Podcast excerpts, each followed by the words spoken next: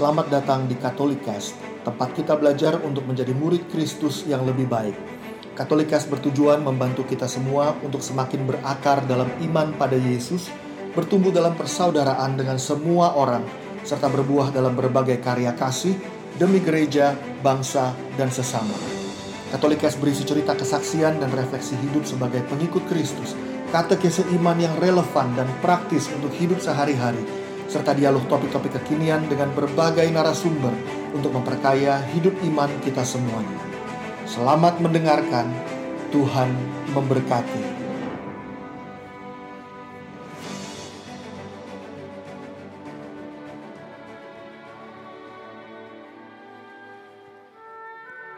Kita bertemu lagi teman-teman semuanya. Kali ini dalam refleksi untuk bacaan hari Minggu 11 April 2021 yang adalah hari Minggu Paskah kedua dan sekaligus kita merayakan pesta kerahiman ilahi. Saya akan bacakan bacaan-bacaannya. Bacaan pertama diambil dari kisah para rasul bab 4 ayat 32 hingga 35.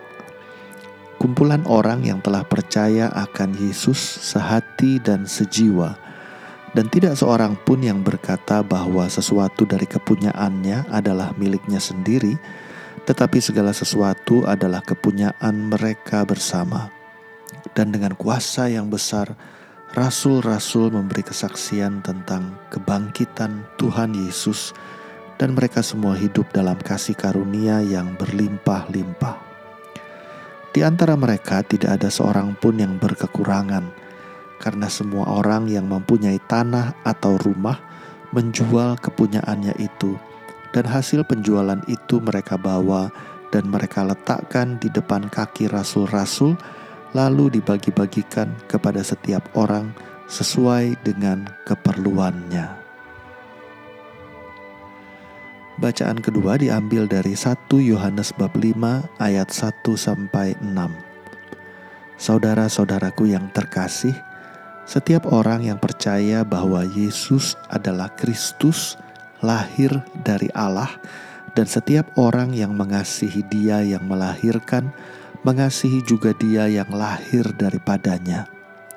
Inilah tandanya bahwa kita mengasihi anak-anak Allah, yaitu apabila kita mengasihi Allah serta melakukan perintah-perintahnya. Sebab inilah kasih kepada Allah, yaitu bahwa kita menuruti perintah-perintahnya. Dan perintah-perintahnya itu tidak berat, sebab semua yang lahir dari Allah mengalahkan dunia. Dan inilah kemenangan yang mengalahkan dunia, yakni iman kita. Tidak ada orang yang mengalahkan dunia selain Dia yang percaya bahwa Yesus adalah Anak Allah. Dia inilah yang telah datang dengan air dan darah, yaitu Yesus Kristus, bukan saja dengan air, tetapi dengan air dan dengan darah. Dan rohlah yang memberi kesaksian, karena roh adalah kebenaran.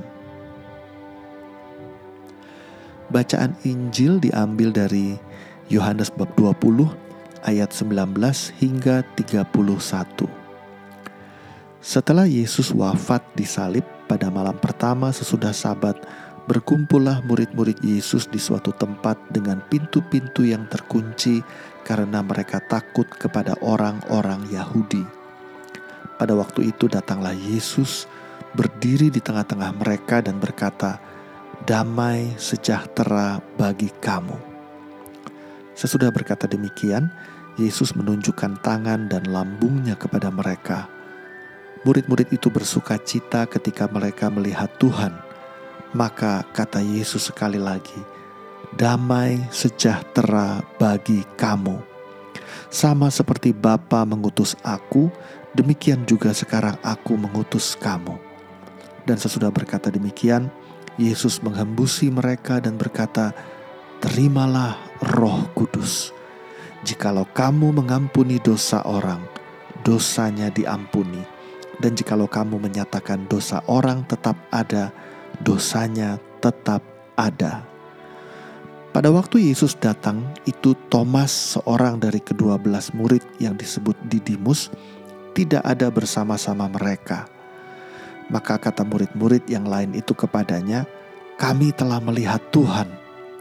Tetapi Thomas berkata kepada mereka, "Sebelum aku melihat bekas paku pada tangannya, dan sebelum aku mencucukkan jariku ke dalam bekas paku itu, dan mencucukkan tanganku ke dalam lambungnya, sekali-kali aku tidak akan percaya.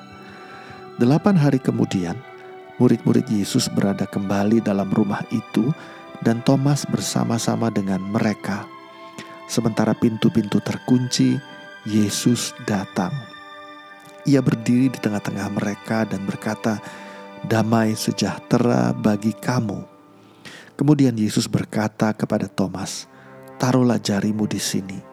dan lihatlah tanganku.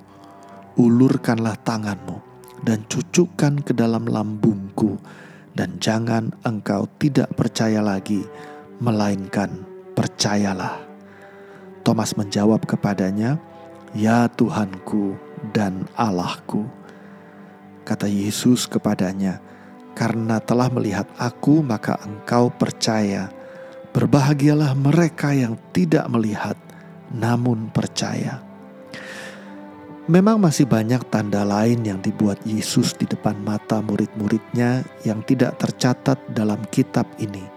Tetapi semua yang tercantum di sini telah dicatat supaya kamu percaya bahwa Yesuslah Mesias anak Allah dan supaya oleh imanmu kamu memperoleh hidup dalam namanya. Teman-teman semuanya, Membaca bacaan hari ini saya jadi berpikir pada bacaan kedua tadi Yohanes mengatakan bahwa kemenangan yang mengalahkan dunia adalah iman kita. Saya jadi berpikir apakah saya mau menang? Karena saya renungkan yang saya inginkan itu bukan menang sebetulnya, tapi bahagia. Saya ingin punya hidup yang sungguh-sungguh bisa mengalami damai sejahtera dan sukacita. Dan ternyata ini memang yang mau diungkapkan oleh Yohanes. Karena waktu kita membaca dua bacaan yang lain, bacaan pertama dan bacaan Injil, kita melihat bahwa kemenangan yang dimaksud itu bukan soal menang dalam sebuah lomba misalnya olahraga atau menang di dalam uh, bisnis, usaha. Tapi kalau kita lihat pada bacaan Injil, Yesus memperlihatkan bahwa setelah dia bangkit, dia menampakkan diri kepada uh, murid-muridnya lalu berkata, "Damai sejahtera bagi kamu." Maka dengan kata lain, Yesus yang bangkit itu mau memperlihatkan kepada murid-muridnya, kalau selama ini kamu takut, kalau selama ini kamu resah karena merasa harapan-harapanmu mungkin tidak terwujud atau perjuanganmu sia-sia, hari ini aku datang di tengah-tengah kamu memperlihatkan bahwa aku telah mengalahkan kematian. Dan dan dengan bangkit dari kematian, aku menawarkan damai sejahtera bagi kamu. Kemenangan Yesus itu menghadirkan damai sejahtera yang pasti di dalam hidup kita. Karena kebangkitan Yesus memperlihatkan bahwa dia bukan hanya manusia, nabi atau guru, tapi dia adalah Tuhan. Dan kalau Tuhan sendiri yang memberikan damai sejahtera kepada kita, siapa yang bisa mengambil apa yang Tuhan berikan kepada kita. Maka lebih jauh lagi, Yesus kemudian juga memberikan kuasa kepada mereka untuk mengampuni dosa orang. Dengan kata lain, damai sejahtera itu disertai dengan kasih yang berlimpah-limpah. Para rasul kita tahu menjadi uskup-uskup pertama yang diberikan kuasa oleh Yesus Yesus bilang seperti Bapa mengutus aku, demikian juga aku mengutus kamu. Maka kalau Bapa mengutus Yesus untuk mengampuni dosa, begitu juga Yesus mengutus para rasul untuk mengampuni dosa, sehingga kita semua hari ini, umat Allah, bisa menimba kerahiman Tuhan, kerahiman yang hari ini kita rayakan di dalam pesta kerahiman ilahi.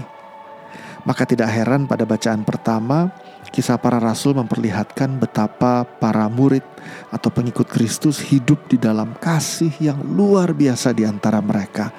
Mereka saling menawarkan cinta, kebaikan, kerahiman, dan semua ini adalah buah apa? Buah dari kebangkitan Yesus. Maka kebangkitan Yesus, kemenangan Yesus sebetulnya bicara tentang damai sejahtera, dan kasih yang menang. Maka bacaan kedua, Yohanes mengatakan, "Inilah kemenangan kita yang mengalahkan dunia, yakni iman." Hari ini, teman-teman semuanya, kita kalau percaya pada Yesus sungguh yang bangkit, yang sungguh-sungguh mengalahkan maut, artinya kita beriman pada Yesus yang adalah Tuhan, iman itu kita ungkapkan lewat kerahiman dan kasih kepada sesama. Dan waktu kita mewujudkan iman itu di dalam perilaku dan relasi kita, kita menang mengalahkan dunia bersama Yesus. Terima kasih telah mendengarkan podcast ini. Jangan lupa untuk berbagi Katolikes kepada para sahabat dan kenalan kita supaya semakin banyak orang mengenal kabar gembira Tuhan Yesus dan mengalami kasihnya yang memulihkan, menguatkan, dan memberkati. Sampai jumpa di episode Katolik yang lain.